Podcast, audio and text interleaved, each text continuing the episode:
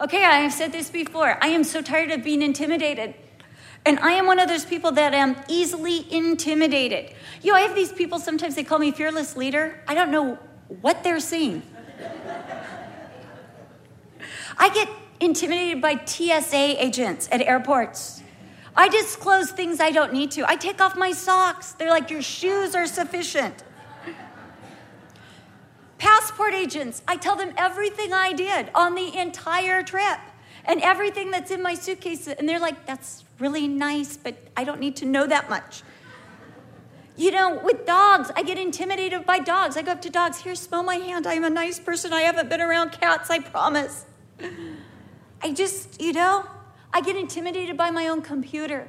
It's like I'm typing my message, please be nice to me. I won't push any strange buttons as long as you're nice to me. You know, my son is always telling me, Mom, you need to just push as many buttons as possible. And just, you know, that's how I figure things out. I'm like, no, no, no, he gets mad at me when I do that. I do everything I can to get along with my Mac computer. But, you know, I kind of get the thing that maybe it looks at me like Eve. You know, it is the apple with the one bite out of it.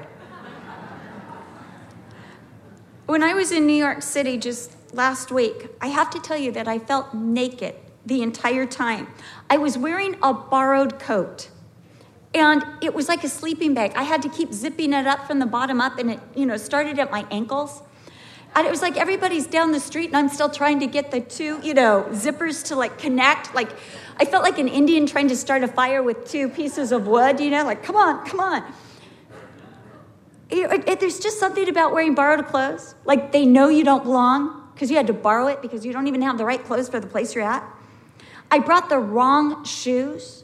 You know, the first place I stepped into, it was like a slush puddle, and it just came up and over and into the shoe. And I wore the wrong socks. I wore nylon socks, not wool socks.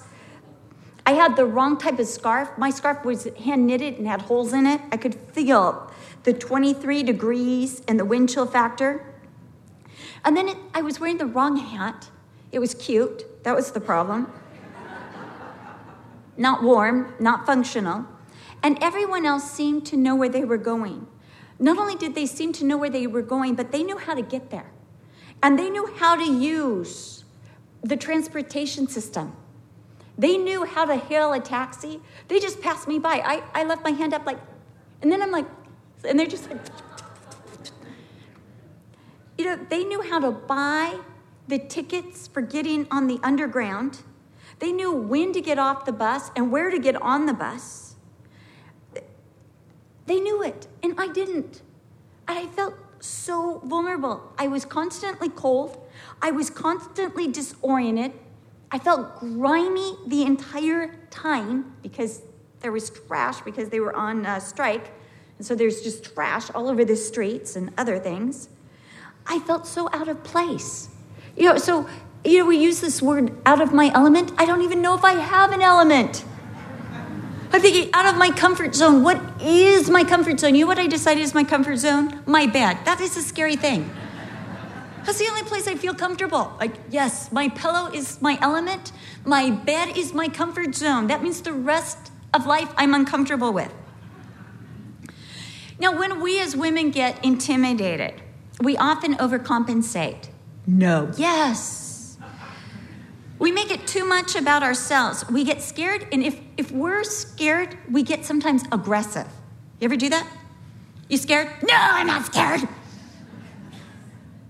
You know, we're going to be a little more militant. We will push a little harder. We we get, and we act defensive. We just get on the defensive right away. What are you looking at? You know, good looking at me. You know, we just, right away, we're like, you're stupid. You know, just don't look at me. We attack rather than just simply present. You know, you always, my dad would say he always knew a person was losing the argument when they started name calling. He said that means they've lost their power. When they start name calling and accusing and going personal, it's because they've lost any credibility and any ability to reason. When they put down, when we start putting down, or we have to insult, rather than exalt the name of Jesus Christ, we're scared. We're intimidated. We often pretend we're something that we're not. Like we pretend we're a New Yorker. The fact that I have a tan shows I'm not. We try to fit in. Yeah, like, yeah, I, I belong here. You know, is it your poise? You know? Hoity and toity was sitting on a cob, eating dirty worms. Said hoity to toity, this worm is dirty. Said toity to hoity, a little dort never hurt you.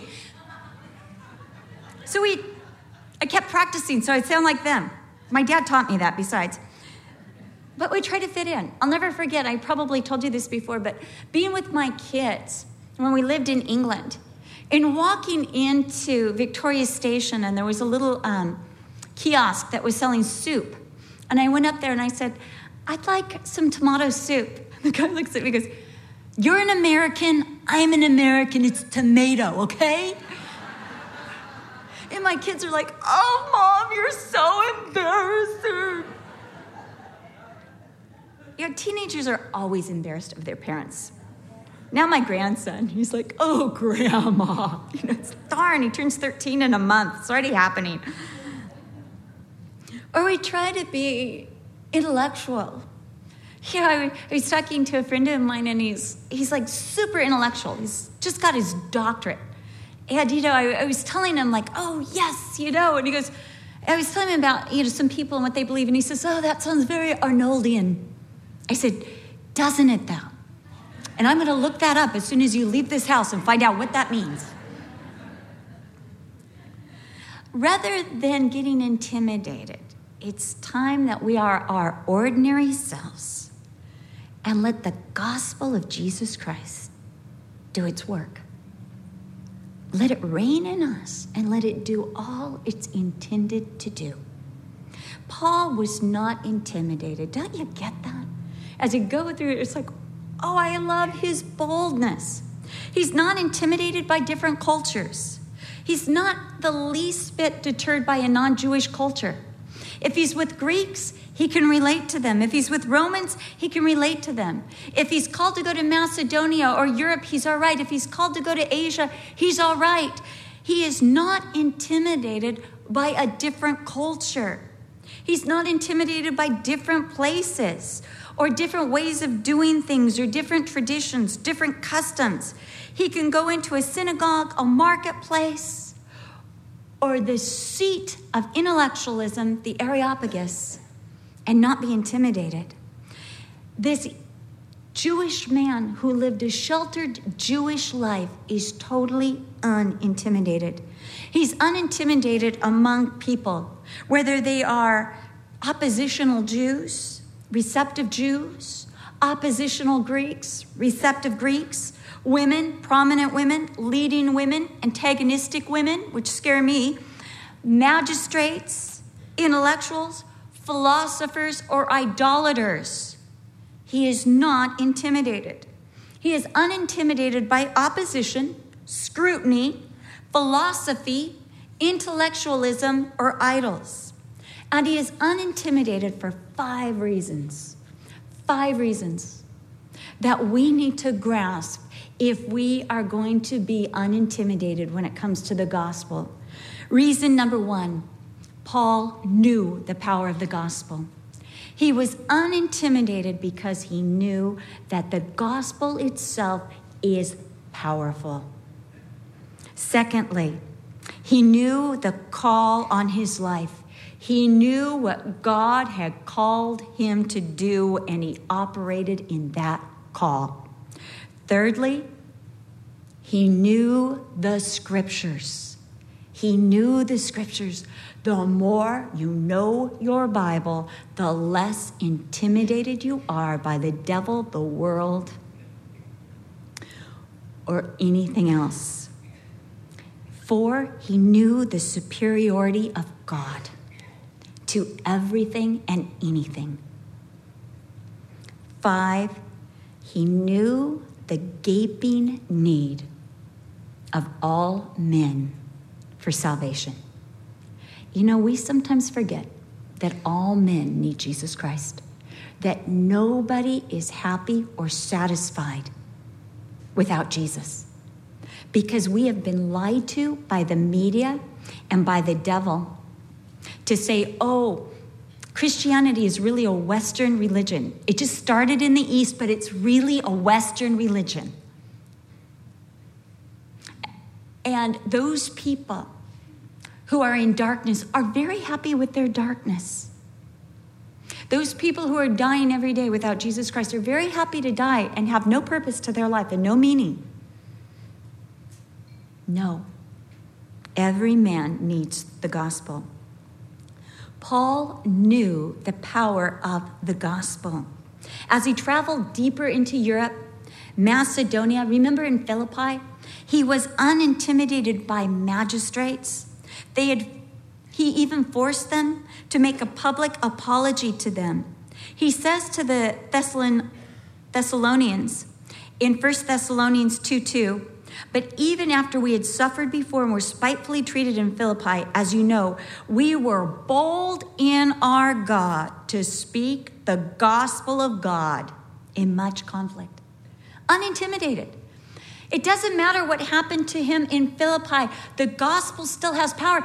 He saw the gospel's power to open prison doors, loose those chains, and bring the jailer and his whole household to salvation. That's the power of the gospel. And because of the power of the gospel itself, he was bold. When he went to Thessalonica, he went right into the synagogue, just as he had done in every other place. He went right into the synagogue, and he began to reason with Jews and Greeks and the women in the synagogue. And he presented what? The gospel of Jesus Christ. He told them first what the scriptures said about the Messiah, going through the Old Testament. And then we're told that he presented to them Jesus and said, Jesus, Jesus who you've heard about, because the things that went on in Israel were known. Were known. Jesus was not a quiet secret in Israel. Those things were known. Multitudes, multitudes had gathered to hear Jesus. Jesus was crucified during Passover week, uh, week, which means that all the Jews that were scattered worldwide, most of them were in Jerusalem at that time. They knew what had gone down. Remember how Ananias and Caiaphas were concerned because when they saw the triumphant inf- entry of Jesus into Jerusalem, they said, the whole world is going after him. So what Paul did is he showed the scriptures, because many had come to believe in Jesus, but they were stumbled when he died on a cross. He died a criminal's death. So to say, your Messiah died a criminal's death, that was the stumbling block for the Jews. But Paul took them to the Old Testament, showed them the scriptures that the Messiah must die, what? A criminal death.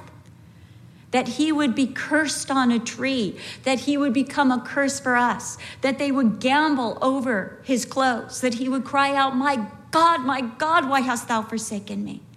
And they would turn to the Psalms and understand in Psalm twenty-two exactly what was taking place.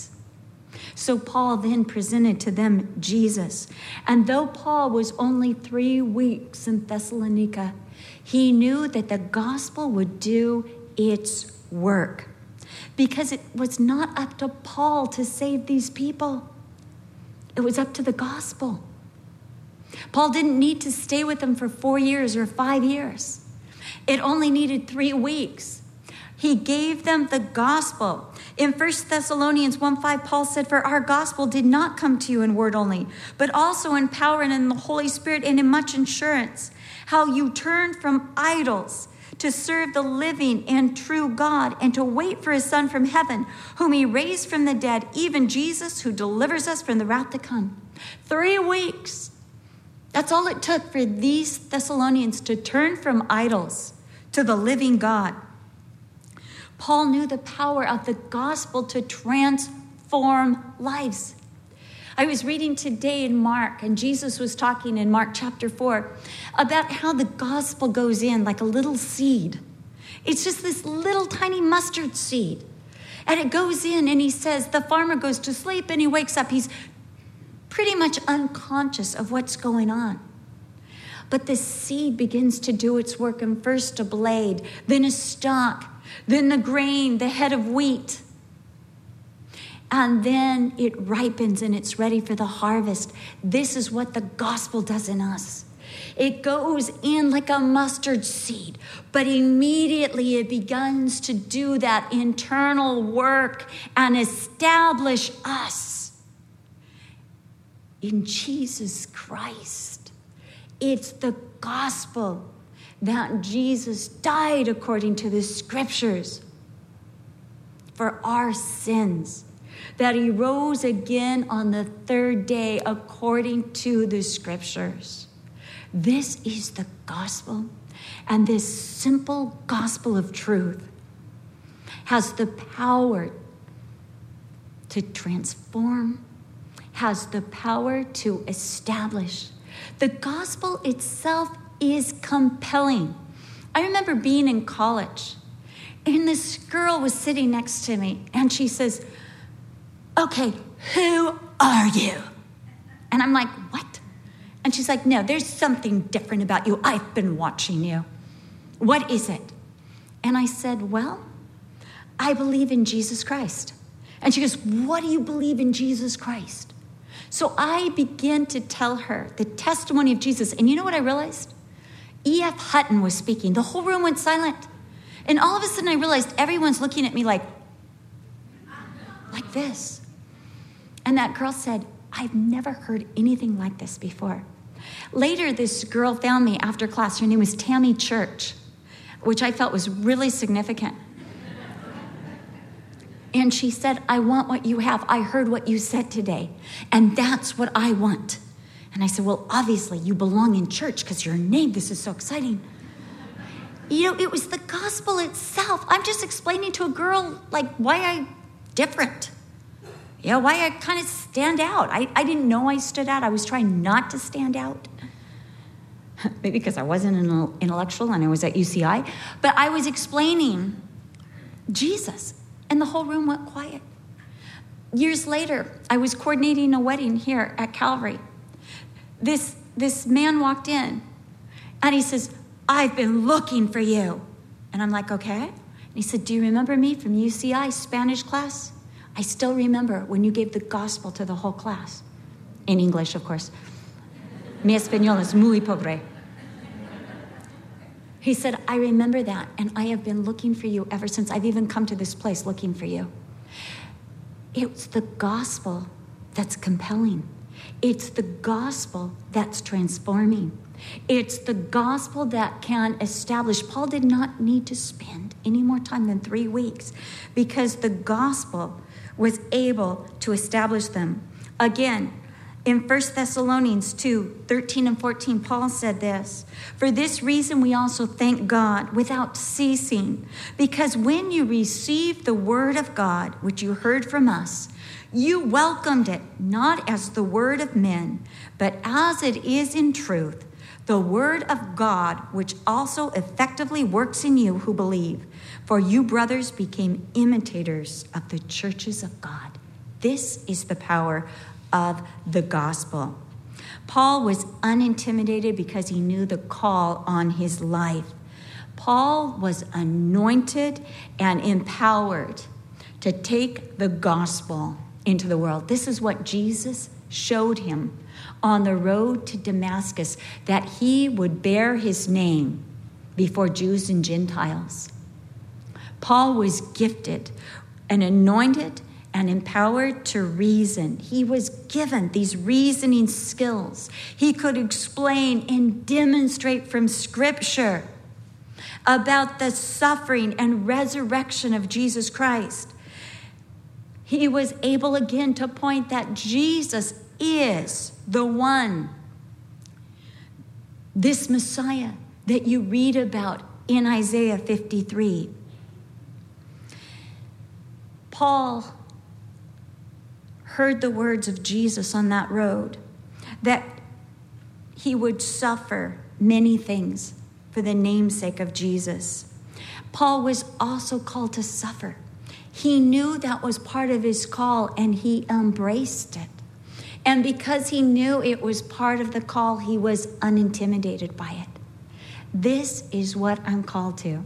I have a friend who has a disease that gives her chronic pain. Sometimes I look at her, and I just don't know how she does it. And she told me one time, Cheryl, I'm all right with this because I know it's part of my calling. And she said, I'm all right with pain. Other things get me down, but pain is not one of them. Isn't that amazing? You're unintimidated when you know the call. So Paul was empowered and emboldened by suffering. The suffering that accompanied the proclamation of the gospel. He was not intimidated when he was sent out by night from Thessalonica to Berea. That didn't intimidate him.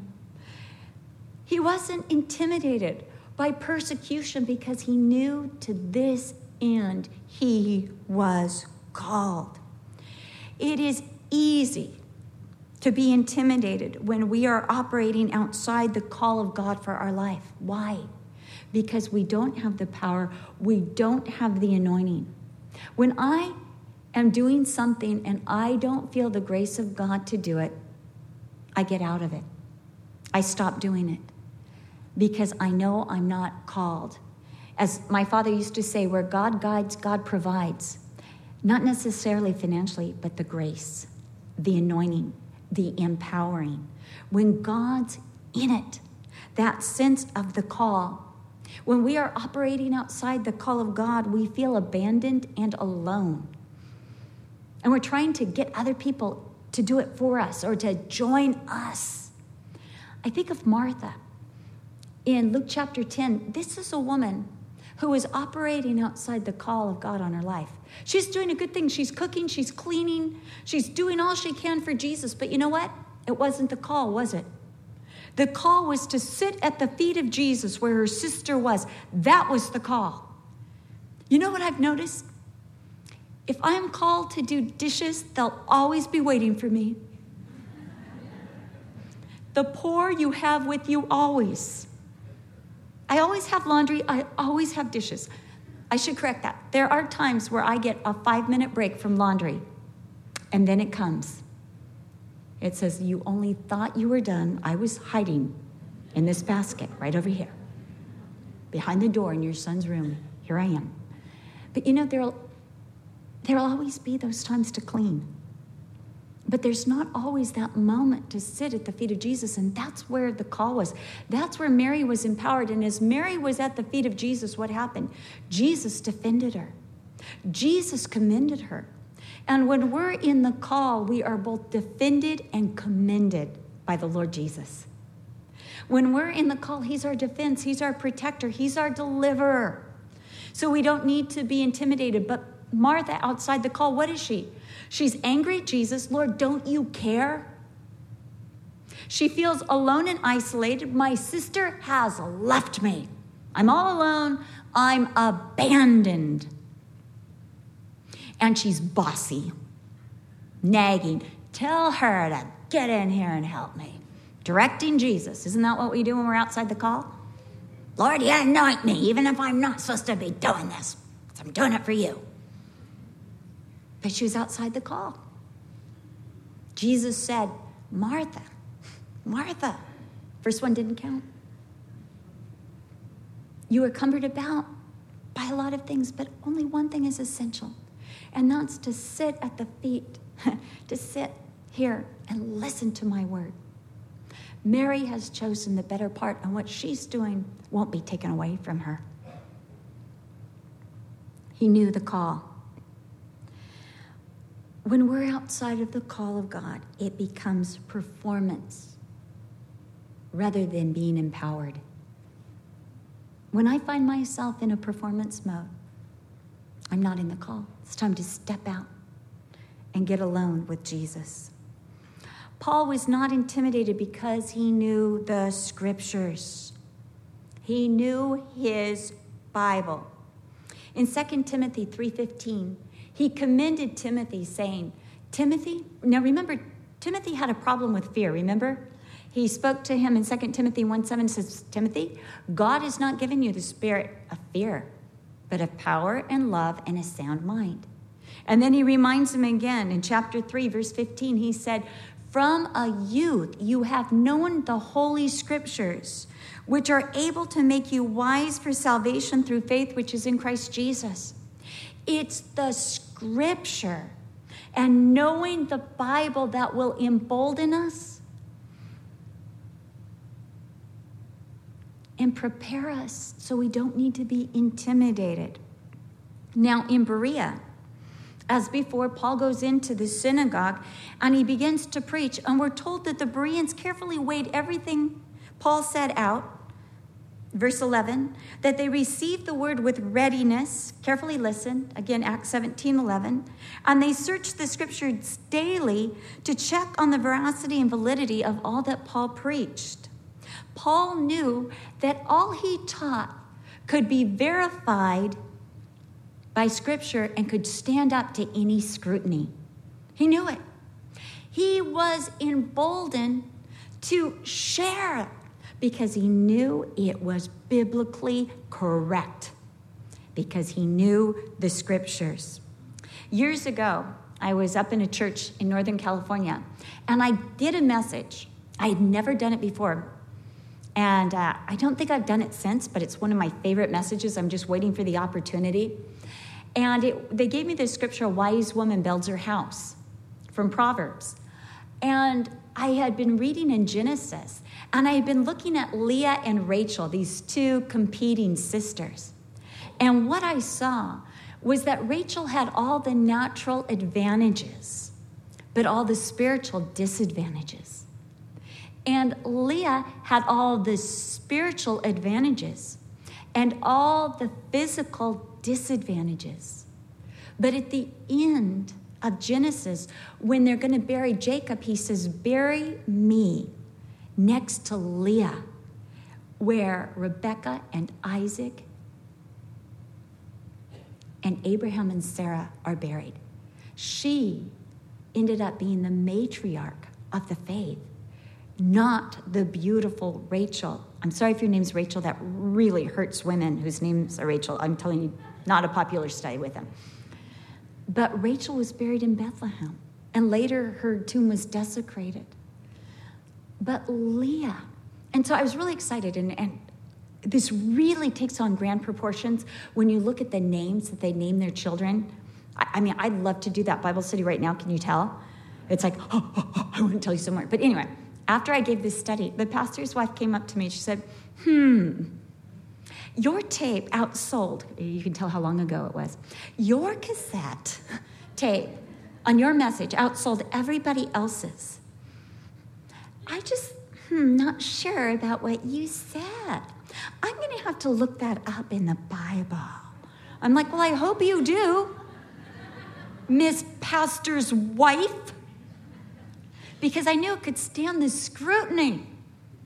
I knew it, because I knew the validity of what I said, because it was all in the Word. In fact, I opened my Bible and said, look, look, look, look, look, look, look, look, look. Connect the dots. It's all here. It's all here. So Paul could stand up to examination and the searching out of the Scriptures because he was confident that he knew the Scriptures, the validity of the Word of God. He knew the Word. He knew what it meant. You see, a reading over the Word of God is not going to give you the meaning. You have to search the Scriptures. You have to go deep. You have to seek understanding. Because without understanding, the enemy will take it away. Again, Mark chapter four. Matthew chapter thirteen, if you don't understand what you read, the enemy will rob you of everything you're reading. He'll just take it right away. But if you seek to understand it, what does this mean? What is this saying? And that's why I love the Amplified Bible, the New Living Bible, David Guzik's commentary on Blue Letter Bible. the Holman's Handbook to the Bible, Haley's Bible Commentary. I heard it's really supposed to be Haley's. Haley, Haley, whoever. I love these Bible commentaries because, you know, and I believe in taking smaller portions of Scripture so you know what you know. I mean, if I read the book of First Corinthians and you go, what did you read? Corinthians. What'd you get? Scriptures. You know, it's just, and sometimes I feel the Holy Spirit going, stop, you've got enough, you're on overload. If my computer gets too many files in it, you know what it does? It arbitrarily begins to delete. And when my brain gets overloaded, it arbitrarily begins to delete, and it deletes the important stuff and sometimes leaves me with nothing but theme songs from seventies com- you know, comedies on television. I'm like, no! I don't want to know all the words to that.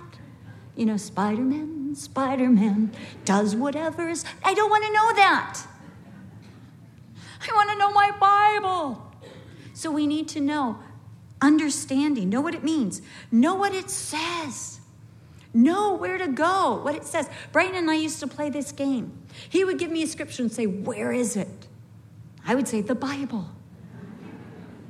I would give him a scripture. He could get to the book and the chapter. In fact, he's kind of my living commentary. I'm like, Braden, where does it say?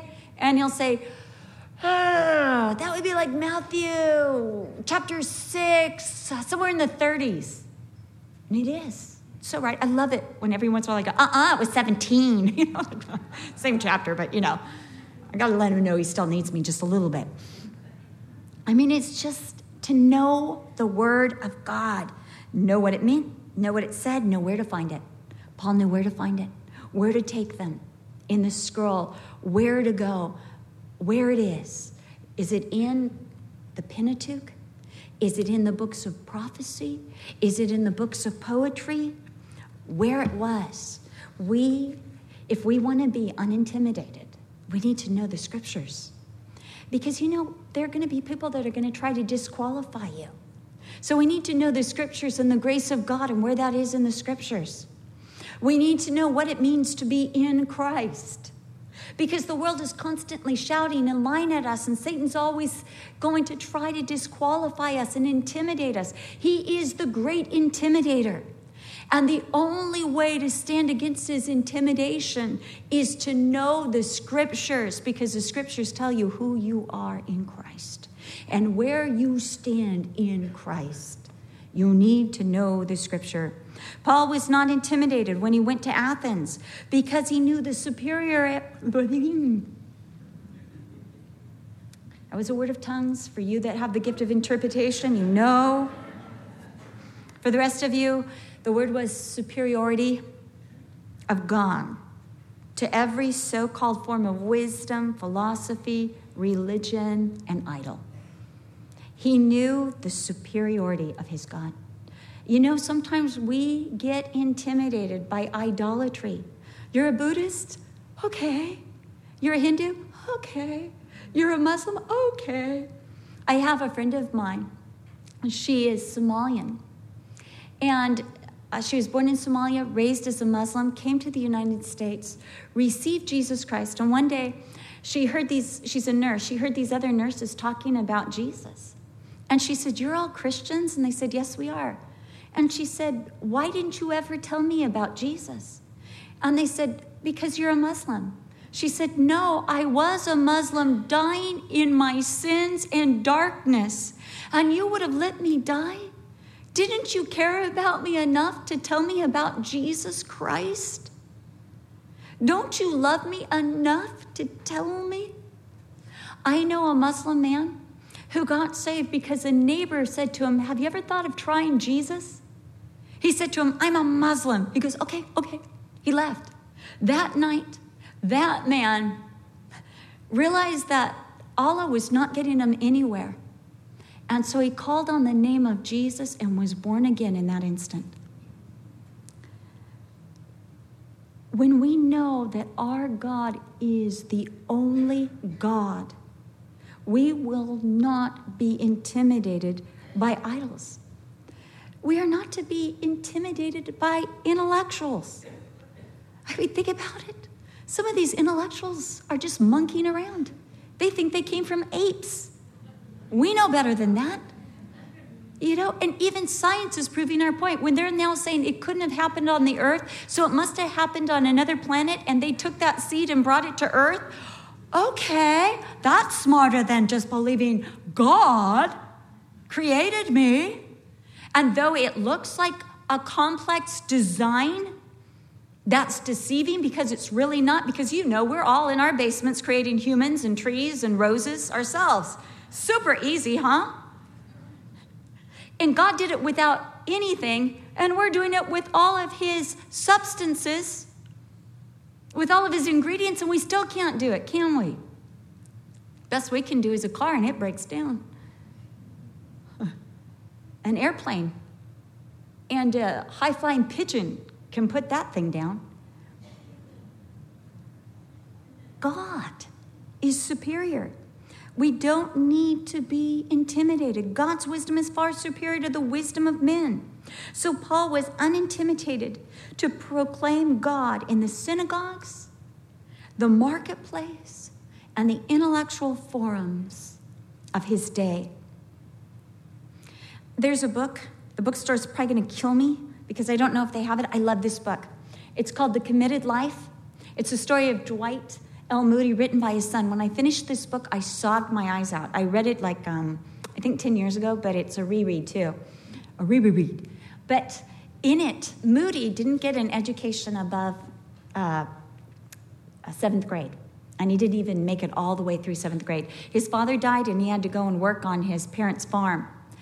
And he never really got a hold of the English language because he was raised on a farm, and he, he just didn't get it, a farm in Illinois. So he'd say things like, tain't no use, get right up. That was for an altar call. He come to him. They said that he murdered the English language. And this American uneducated farmer was called to bring the gospel to England. And in London, droves of people were coming to Jesus Christ through his life. So he was asked to come to Cambridge. When he went to Cambridge, the students there who were so intellectual were insulted that an uneducated American who butchered the English language was going to tell them anything because they were smarter than the gospel or God. They had moved beyond that. So the first meeting that he had, they heckled so loudly. They every when he got up to speak, they were going hee haw, hee haw. He he could barely speak. That was a that was a, a Wednesday night. So what he I'm sorry Thursday night. So what he did is they said, we probably ought to give up on Cambridge, and he said uh uh-uh. uh. He said, I want you to gather every believing mother in Cambridge to me. Any woman who is a Christian, go to all the churches and gather all the believing mothers in Cambridge. So he met with three hundred mothers Friday morning, met with three hundred mothers and said, I want you to begin to pray for the young men at Cambridge College. And those women began to pray, and they spent the day in prayer. He got up Friday night, and he shared the gospel, and over one hundred eighty-two intellectuals responded to the gospel. They said that night he spent the whole night because those who hadn't responded came to seek him out at his hotel room to know Jesus. They didn't have a meeting on Saturday night. They weren't quite sure what was going to happen. They met again Sunday night, and the place was packed out with two thousand eight hundred college students. And the majority gave their life to Jesus Christ. It's not over. Then he went to Oxford. In Oxford, the same thing happened. Hee-haw, hee-haw. Anything that he'd say, like, tain't no use, tain't no use, tain't no use. And they begin to chant whatever he said wrong. So he just all of a sudden stops and says, I suppose that that's the wine talking and not you. Well, then they got really upset. You calling us drunkards? And he said, no, I'm just trying to give you an excuse for your bad behavior. And he said, I thought the English believed in fair play. And this is definitely not fair play. And he challenged them to come back the next night without any liquor. And then he told those that he was, you know, that he was with that had organized this. He said, when I give the cue, I want you to vacate the first three three rows because God's going to give us a harvest of souls tonight. So he gave the altar call that night, talked on the marriage supper of the Lamb, gave the altar call, and they had to vacate eight rows. And those young men came forward, and he said, and I want you on your knees, repenting and calling out to God. Eight rows of young intellectuals from Oxford were on their knees crying. You see, you don't have to be an intellectual to reach intellectuals. You can be an uneducated American raised on a farm, and you can say, tain't no use, and get right up here. Because you have the gospel of the living God. Because our God is wiser than the greatest wisdom of men. Our God made it. They're just trying to discover what he already knows. As Galileo says, I just am thinking just a few of the thoughts of God when he looked at the heavens and the stars and came up with the laws of physics. Amazing. Our God is superior.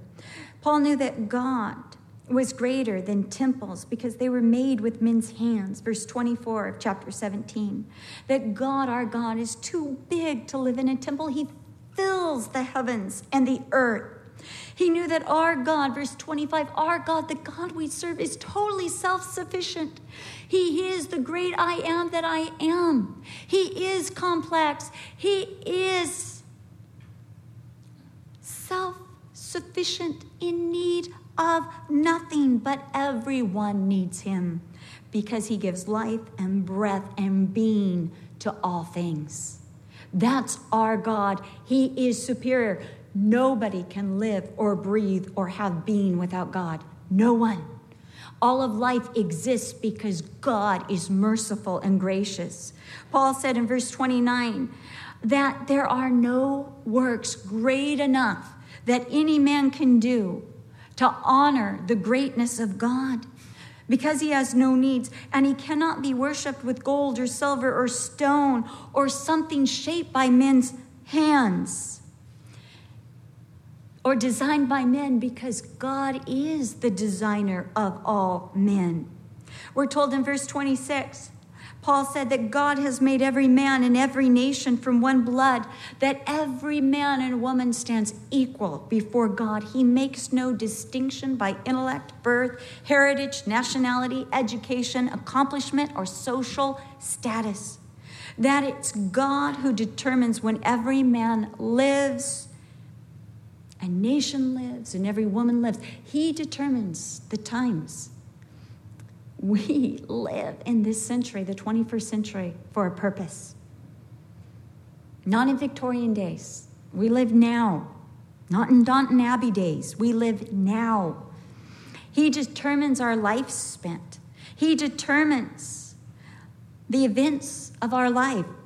He sets the boundaries for every man and nation. How much they can do, how much damage they can do. Do you know every earthly enemy you have, including the I R S, is got boundaries that are set by God? God says to the ocean and to the waves, you can come this far and no further. God sets boundaries on every man. He set the boundaries on Hitler and said, all right, it's up. Time up. He also sets the boundaries on how much man can do. How much man can do for God, what he will be. You cannot go or come without God. No man is self-determined. We really have little to say about the affairs of our own lives. There is no God or concept of God that compares with the true God. Finally, Paul was unintimidated because he knew the need of all men for God. Every man is created with the purpose of finding God. Every man. As Greg Laurie wrote a, a track, um, Living Water, and talked about that God-shaped hole in every man that longs for God. Years ago, there was an article in Reader's Digest that scientists have found that every man was created with,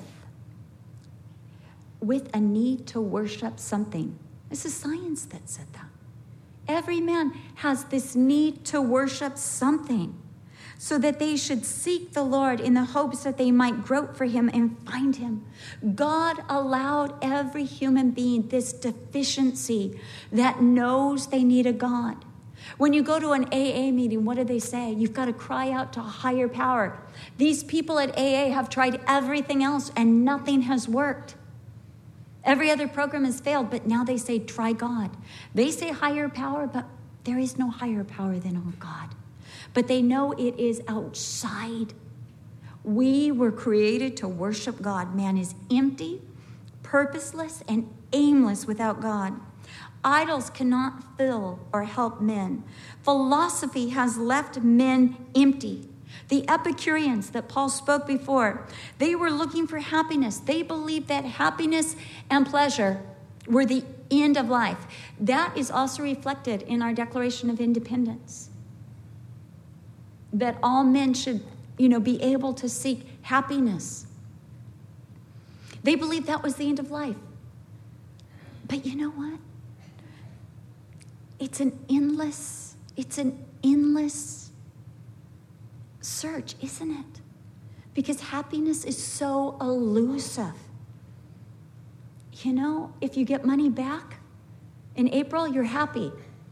If they're taking from you, you're unhappy. I mean, you could be robbed so easily of happiness, can't you? You're having a great day until you hit the car in front of you. Or you see the blue lights flashing behind you. Then a good day turns to a bad day. And then when the ticket comes in the mail, it's even a worse day. Happiness is so elusive. As Jesus said to the woman in Samaria, drink of this water and you'll thirst again. Nothing is going to leave you happy. And, and Paul knew that. He was unintimidated to talk to the Epicureans because he knew that Jesus was the only lasting source of joy. He was unintimidated to talk to the Stoics, who thought that reason or education was the answer. The more education that you give, the more you will improve society. We have more education today than ever in the history of the world. More people read and write, but we have more suicides than we have ever had in the history of the world. Our drug problems are worse than ever. Our violence problems are worse than ever. Education is not the answer. Just people know how to make bombs and guns. In Paul's day, the Stoics were the lawmakers. The more education they got, the more laws and more oppression they brought on the society. The Athenians themselves were searchers.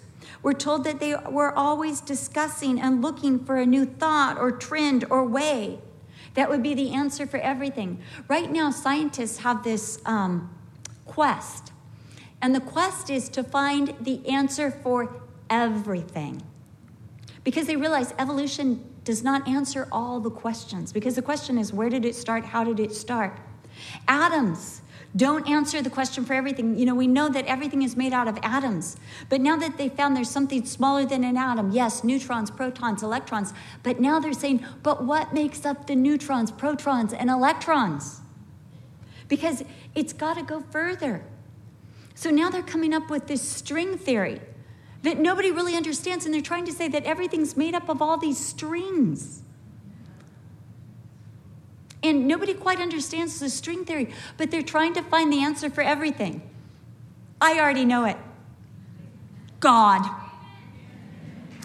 God is the answer for everything. You know, I used to teach Sunday school. And no matter what question, you always have those kids that are half asleep, especially if you teach first service. You know, they're just looking at you like, her mouth is moving, you know? But I'm in, you know, Hawaii. They're just, or Disneyland, you know? They're just not there. And so whatever question you ask, they just go, Jesus. So you try to you try to ask questions that that's the answer. So you can go, good Susie, you know, good Dorothy. Like, like there's a kid named Dorothy these days. But, you know, good Abigail. But the, but the thing is, is, is Jesus is the answer. He's the answer for everything. He really is. He's the answer for the origin. I love it when Jesus stands before them and he says, you know what? You don't know where you came from or where you're going, but I do. I know where I've come. John chapter seven, John chapter eight, and I know where I'm going.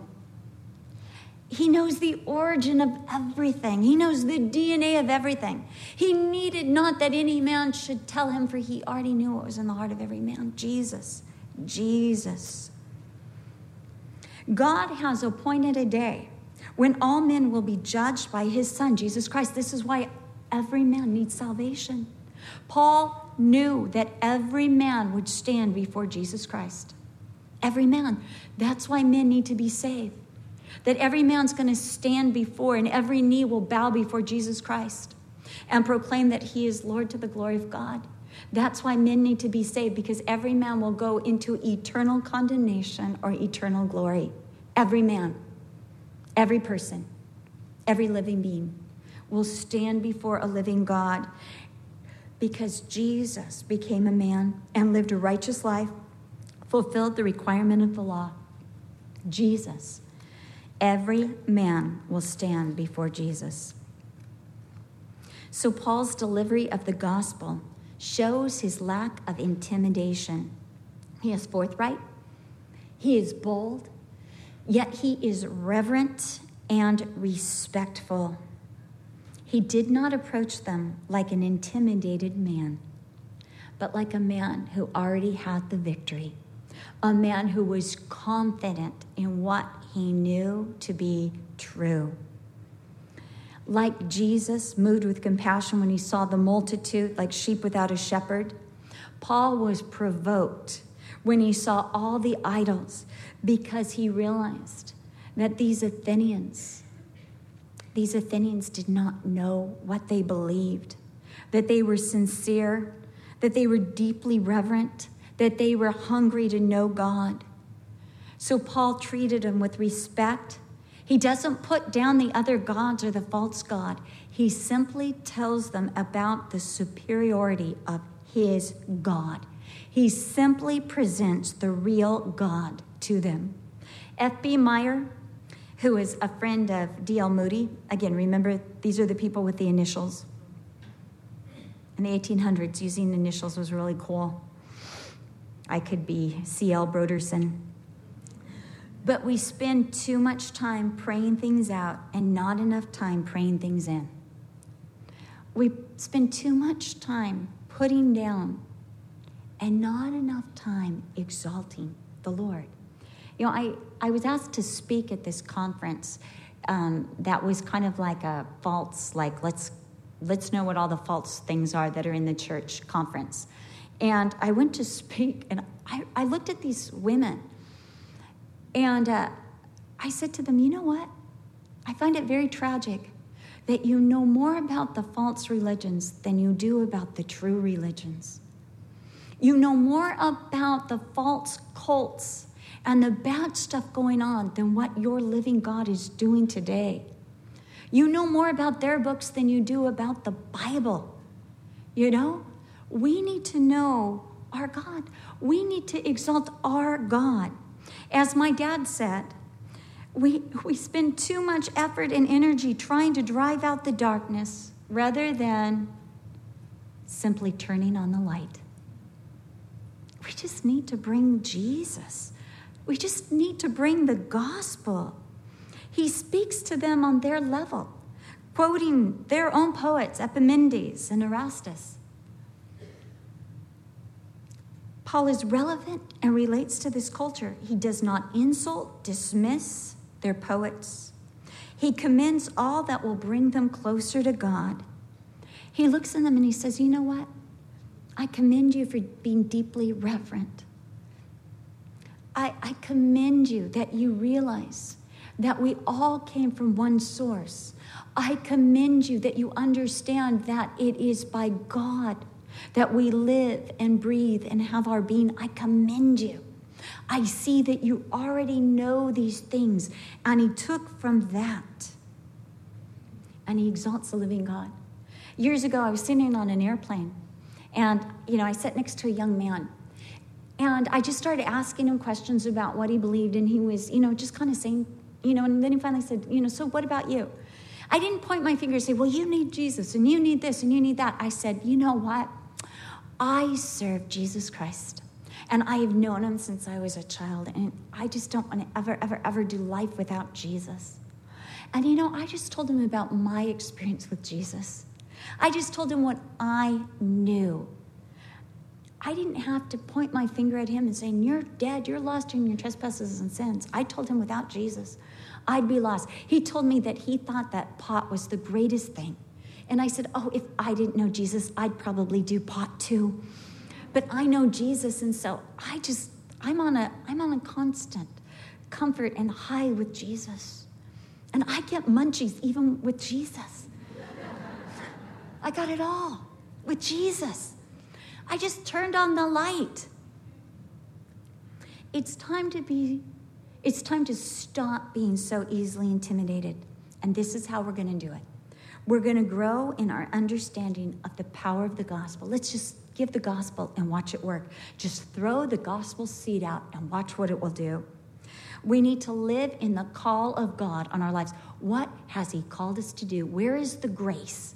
Where is the power? What do you know is the call of God in your life? We need to know the scriptures, which means we need to be in the word, read. I'm talking to the choir here. You're the ones who do your joyful life lesson. Yes. Read, rehearse, talk about, study, listen, understand. You're here and you're talking with other women about the gospel. You're studying the gospel. You're listening to the Bible study. You are doing this. You are learning the scriptures. We need to recognize the superiority of our God to all other gods, the superiority of his wisdom and his power. We serve the only true and living God.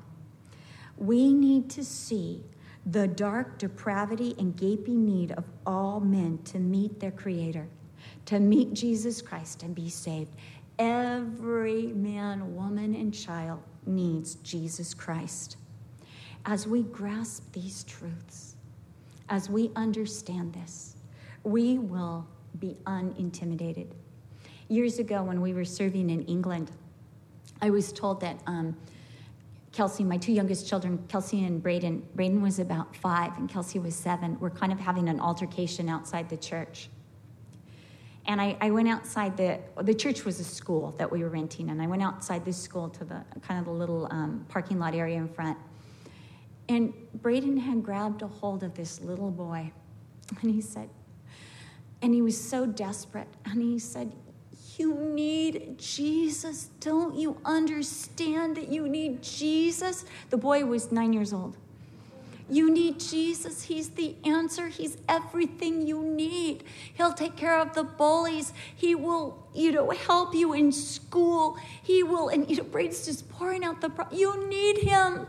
You need him. And the boy's going, nope, nope, nope. Oh, I don't think I do. Your mom tells a good story, but I just don't believe. And Braden's like, you have to believe because that's how you'll see Jesus someday. And Kelsey was going, Braden, it just takes time. It just takes time for some people. It just takes time.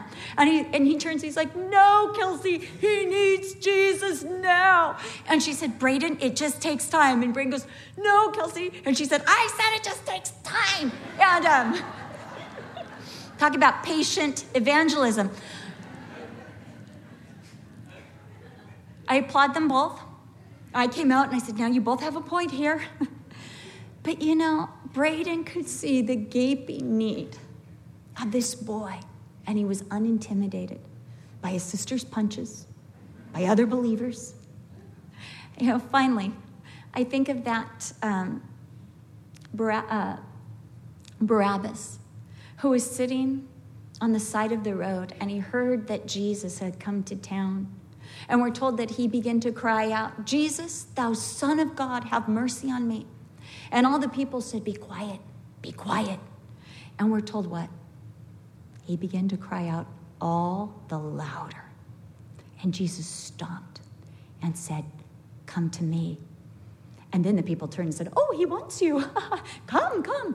And it said he threw off his coat and he went running to Jesus. That's what we need to be, unintimidated. We need to cry out all the louder when they try to silence us. And we need to throw off our jacket and just run to Jesus. It's time to be unintimidated. Amen. Amen. Let's stand up.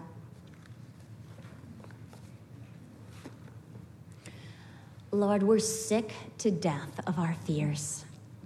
God, we need, we know that the answer is we need to know our God better. We need to know the power of the gospel.